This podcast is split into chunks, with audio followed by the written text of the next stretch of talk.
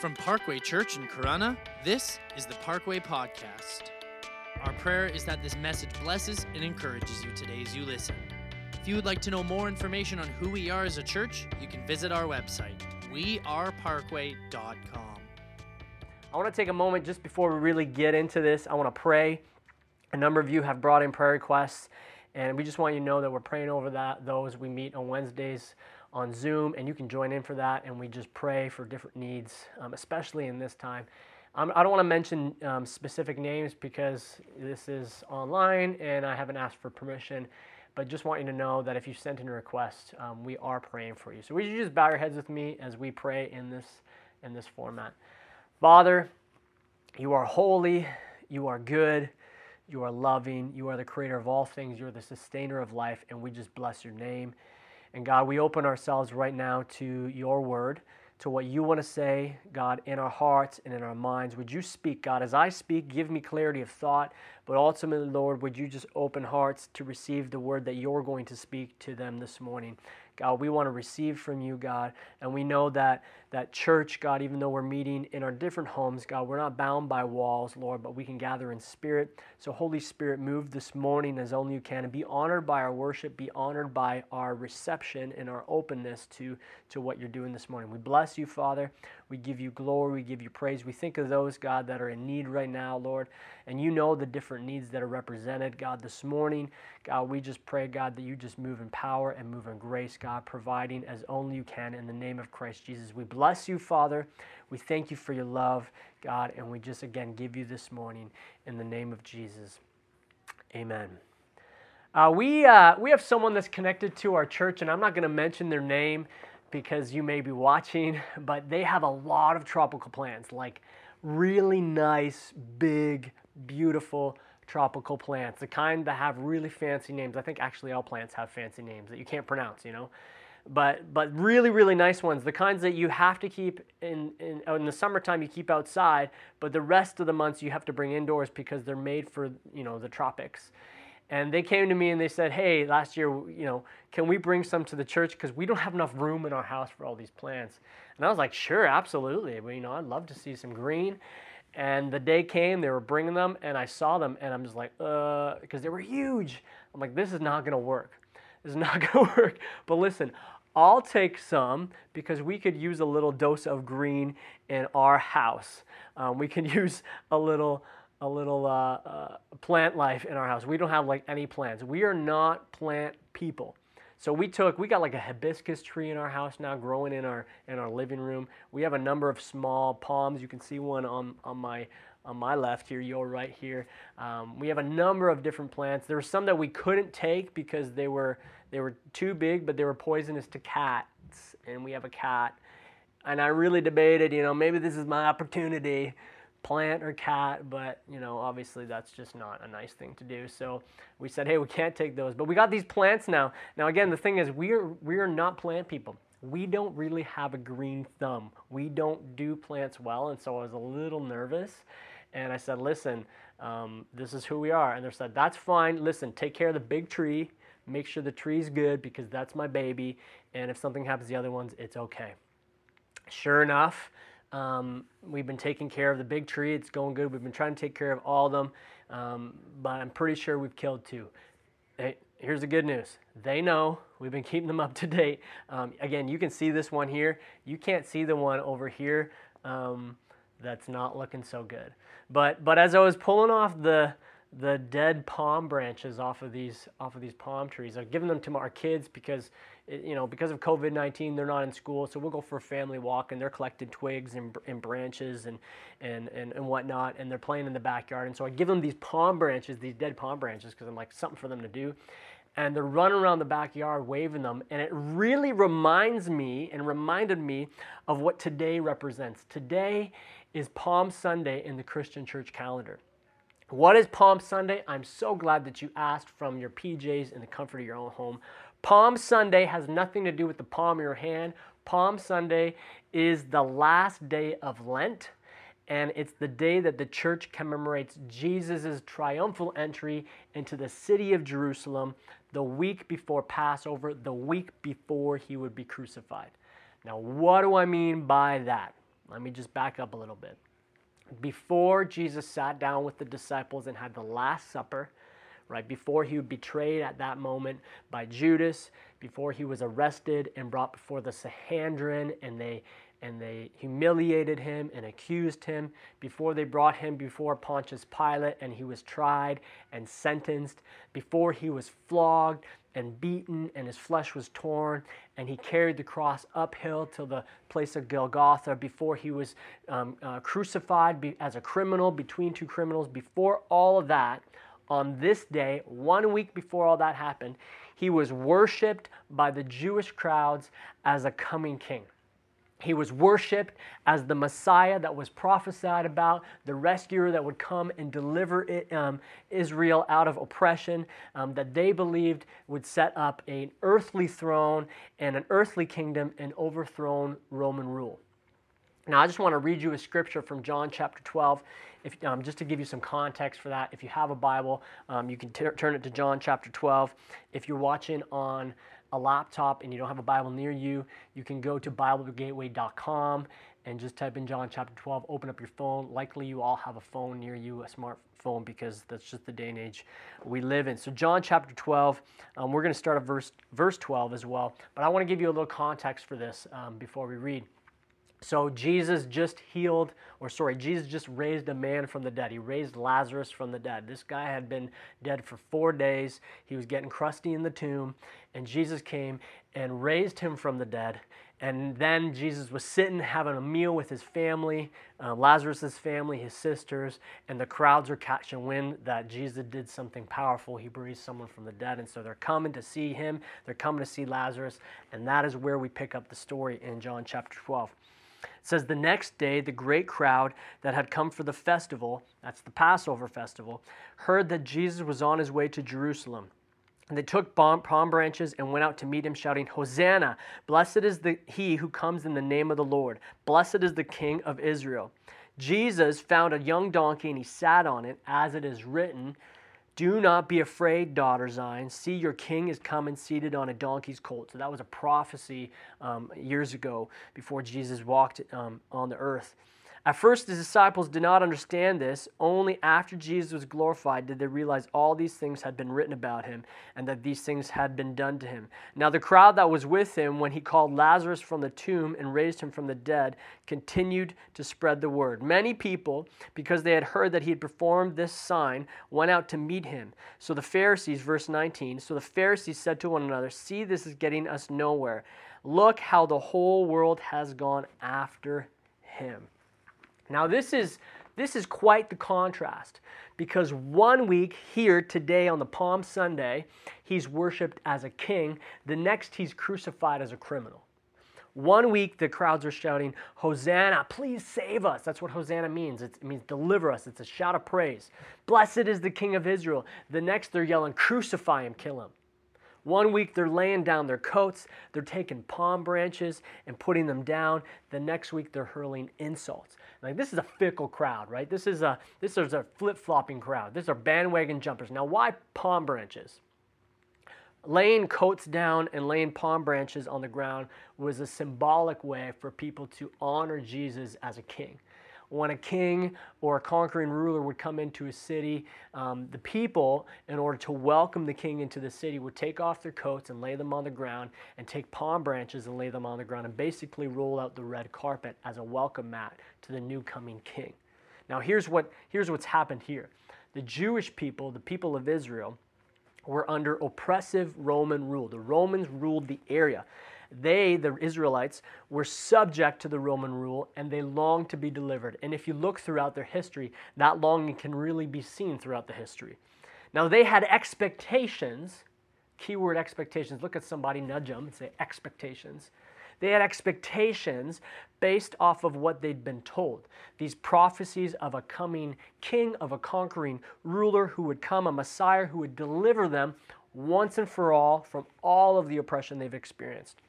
They had expectations also based off what they had experienced in Jesus. They had seen these powerful miracles displayed. So they had expected that Jesus was the conquering ruler, that he was going to come as the, as the Messiah prophesied about, the king, establish an earthly throne and really usher in a kingdom that would overthrow the Roman rule, the ones that they had understood. Now, what they failed to understand was that was not the way and the kind of kingdom that Jesus was coming in to establish. And when Jesus failed their expectations, you know, they worshiped him on that one day. When Jesus had failed their expectations, they followed the religious leaders and they crucified him a week later. You know, expectations can really trip us up. I don't know, I don't know if you've ever had high expectations only to have your reality fall short of that. You know, maybe it's the expectations you placed on your marriage. Maybe it's the expectations you had of your family. Maybe it's the expectations you had of your job. You know you were you were brought into the job and you were promised things and then it just you didn't see those come to fruition. Maybe it's the expectations you had of your finances you know of your future of your health. I know i had expectations for 2020 i think we all did. 2020 is supposed to be clear perfect vision right 2020 the year is a new decade and 2020 has fallen short of our expectations See, the problem occurs, or the problem often occurs, is when we pin our happiness on the fulfillment of those expectations. And that's not necessarily wrong as long as we have good reason to believe that the fulfillment of those expectations will make us happy, right? If this occurs, I'll feel whole. If this happens, I'll, I'll feel happy. I'll feel touched. Life will be good. You know, I expect ice cream cake to, to make me feel happy, and it does. It's delicious. I don't expect or I have very low expectations that fruitcake will make me feel happy. Sometimes, though, we have unrealistic expectations. Right? We can expect too much from a person who is imperfect, who is bound to make mistakes. Sometimes we expect the wrong thing based off of incorrect information or incorrect interpretation of information we've received. You know, I, I hate, I literally hate hearing about a movie, whether it was good or bad, or what happens before I watch it, because I build up expectations in my mind, and then more often than not, the movie lets me down. Interestingly enough, as, I was preparing this, Jody and I are watching a, a series on Netflix, and she's figuring it out in her brain. She's like, I want to tell you, I want to tell you. I'm like, don't tell me, don't tell me, because I know that it will, it will ruin the, the show for me. We can have unrealistic expectations about, about our job, about ministry, about a season of life, anything, because of the hopes and dreams we have. I think expectations are a good thing. You know, when I come to, to a worship service, I expect to hear from God, and that creates a hunger in me and a thirst in me. It can be a good thing, but if incorrectly pinned, they can trip us up. Right? Expectations can trip us up. So, what about my expectations of Jesus? This is always what I think of when I think about Palm Sunday because they had expected something of Jesus. Do I have the right kind of expectations? Are, are my expectations in line with Scripture? You know, sometimes we think that if we're really good, Jesus will notice. If I pray hard enough, or I pray long enough, and I pray with enough faith that He'll answer and give me what I want. What are my expectations of Jesus in a season like this? Do, do I expect him to come as a conquering ruler and, and conquer COVID and deliver us all? Do I expect him to provide all of life's luxuries even though we're under the oppression rule of the virus? Do I expect him to do what I want him to do in this time? And let me take that even a step further. What are my expectations for the church in this time? What are, what are my expectations for pastors in this time? What are my expectations for my family in this time? What are my expectations for my government in this time? What are my expectations for my job and my workplace in this time? What are my expectations from my spouse, my kids? Now, our expectations might be spot on. They might be spot on. But maybe, like the people, we have the wrong expectations. Like nobody, when you think about Palm Sunday, you think about what was happening, nobody really knew at that time. Like nobody really had the right expectations of Jesus. I think if we were there, we would have all probably jumped the bandwagon, laid down some palm branches, took off our coat. I think it's safe to say that what we're experiencing right now in our world today is not what we expected. Three months ago, did we think that we would be here? Right? Four months ago, five months ago, dude, when we looked at spring, when we looked at Easter time, were we thinking, oh, we're all going to be hunkered down, locked away, can't see each other, can't see family, laid off from work? Probably not. So that leads me to ask this kind of question What can then I expect? What can I expect? What does Palm Sunday teach me to expect? And I really felt as I was looking at this, I felt this in, the, in my spirit, God speak to me, that we can expect more. And what I mean by that is not what you think it means. I don't think more of the virus spreading. I don't think more of ill and more of you know bad things to, to occur as we've been seeing already in 2020. You know, Jesus did way more than they expected than they thought. They didn't know it, but his death and his resurrection did way more than any earthly throne or kingdom could do. He didn't conquer the Roman Empire or Roman rule, but he conquered death, right? He, he didn't build an empire, but he opened the door to eternal life. He did more. On the road that Jesus suffered as he carried a cross, he carried his cross physically up the mountain, up the hill. An unexpected man experienced the unexpected. His name was Simon of Cyrene. It says in Mark chapter 15, verse 21, it says, A certain man from Cyrene, Simon, the father of Alexander and Rufus, was passing by on his way in from the country, and they forced him to carry the cross. So Jesus has just been beaten, he'd been whipped, his flesh was torn, he's physically carrying his cross, and as he's doing so, he's fallen under the weight of it all. And the soldiers grab this man from the crowd and they force him to make him carry the cross of Jesus. And we don't know much about his life. We can speculate, and a lot of people have speculated, but we have no more information than what we have in the gospel accounts, and it's very, very little. But I think it's safe to say that when Simon showed up to town that day, he didn't expect any of this, right? Maybe he was traveling in for the festival, likely he was there to, to celebrate, remember what God had done for the people of Israel. That's what the Passover was all about a celebration of, of God delivering the Israelites thousands of years, generations before, out of Egypt, out of slavery.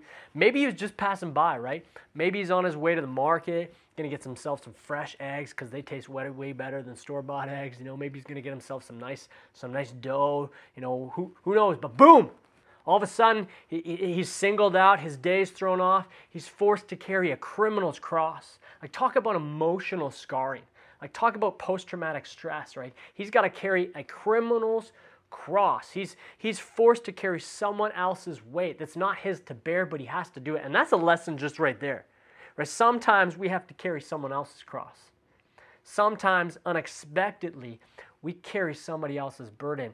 And that's a little bit for me, that's a little bit of a picture of what the church is supposed to be. Like we're there for one another. And sometimes we have to carry the weight for somebody else because somebody else can't do it. And that's what Simon teaches us. But that's not what he expected. Like imagine the emotions and the reactions that he could be having, like surprise. Like this why is this happening to me? This is this is ridiculous. This is I just come into the market. I just want to get some fresh eggs, just want to celebrate. Why is this happening to me? Maybe he's annoyed, like, oh man, this messes with my plans, my dreams, my life. I had this planned out. Maybe he's embarrassed because he's, he's, he's in the center of attention as, as the busy crowds are hurling insults at what he believed was a criminal. Maybe he's reluctant. I can't do this. I can't do that. I haven't been working out. I've been trapped inside under quarantine. like his experience may be different than ours, but the emotions and the reactions that he has could be very similar. Like when we're met with unfulfilled expectations or we're met with the unexpected, we can ask ourselves, why is this happening? You got a job layoff, why is this happening? You, you can't see your family and friends, why is this happening?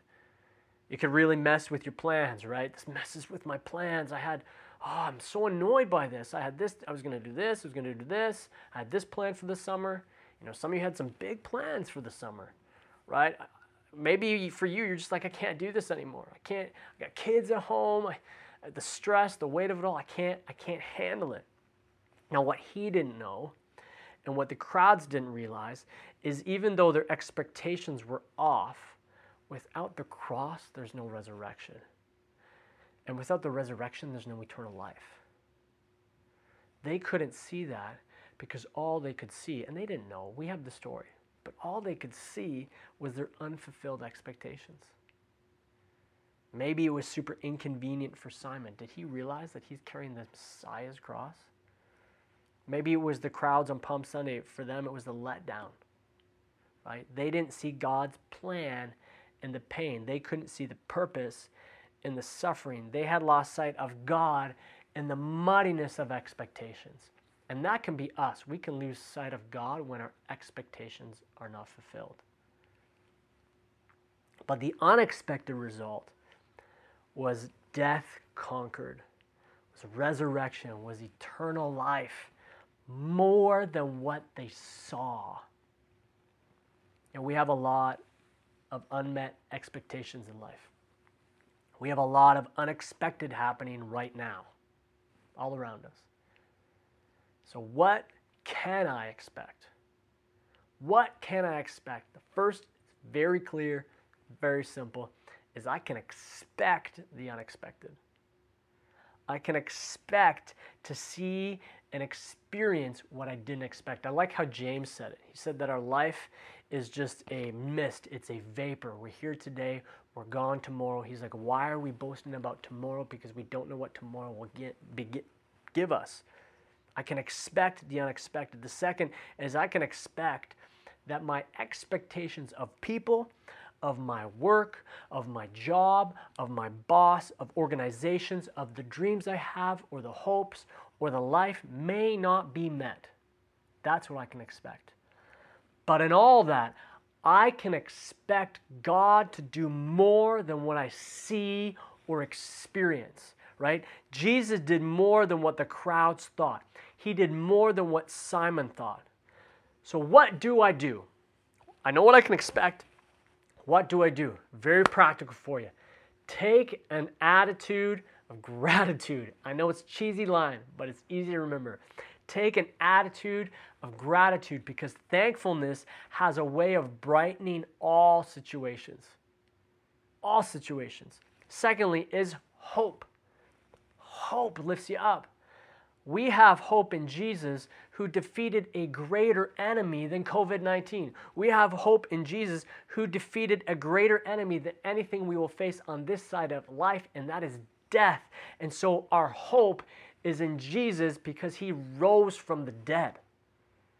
So when we expect, or when the unexpected happens, or met by unfulfilled expectations, I and we recall to mind that Jesus is doing more than we know for our good.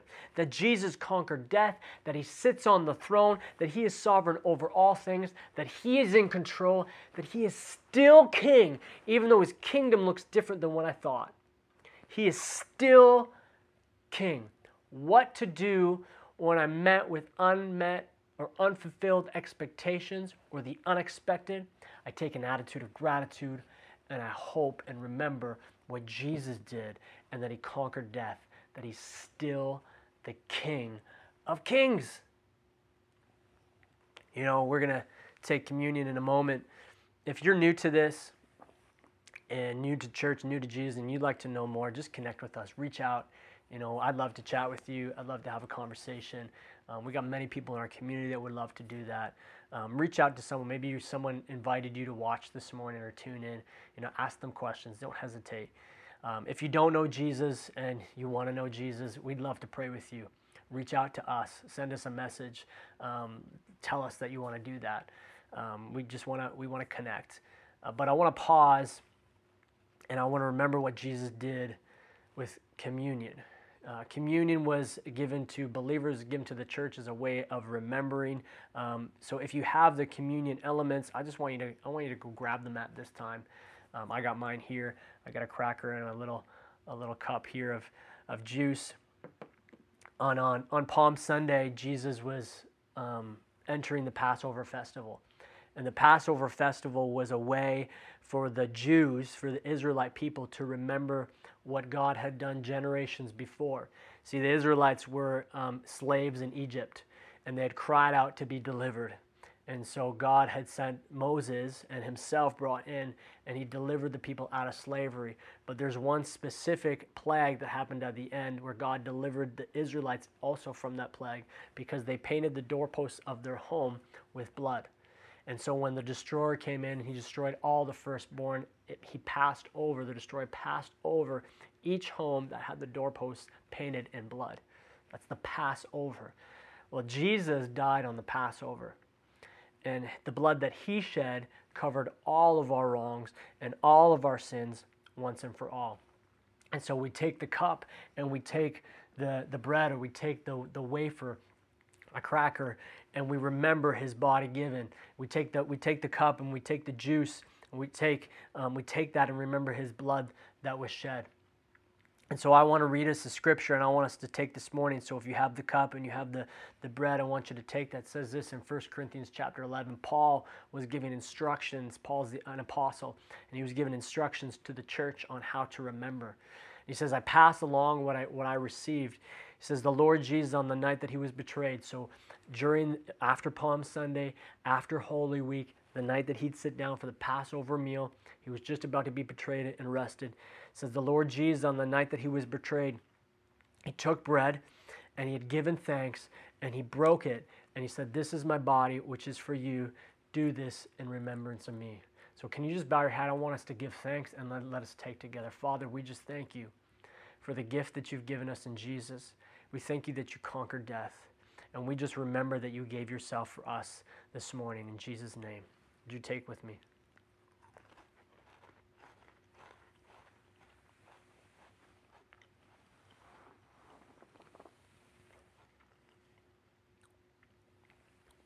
says this, goes on to say, verse 25, in the same way, after supper, he took a cup. So when they took bread, it was a meal. They had a meal together. It says, after supper, he took the cup, saying, This is the cup of the new covenant in my blood.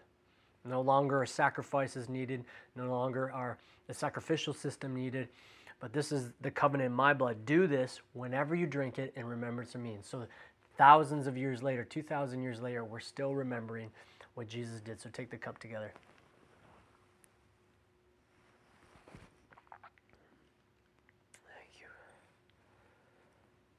And then on verse 26, it says, For whenever you eat this bread and drink this cup, you proclaim the Lord's death until he comes.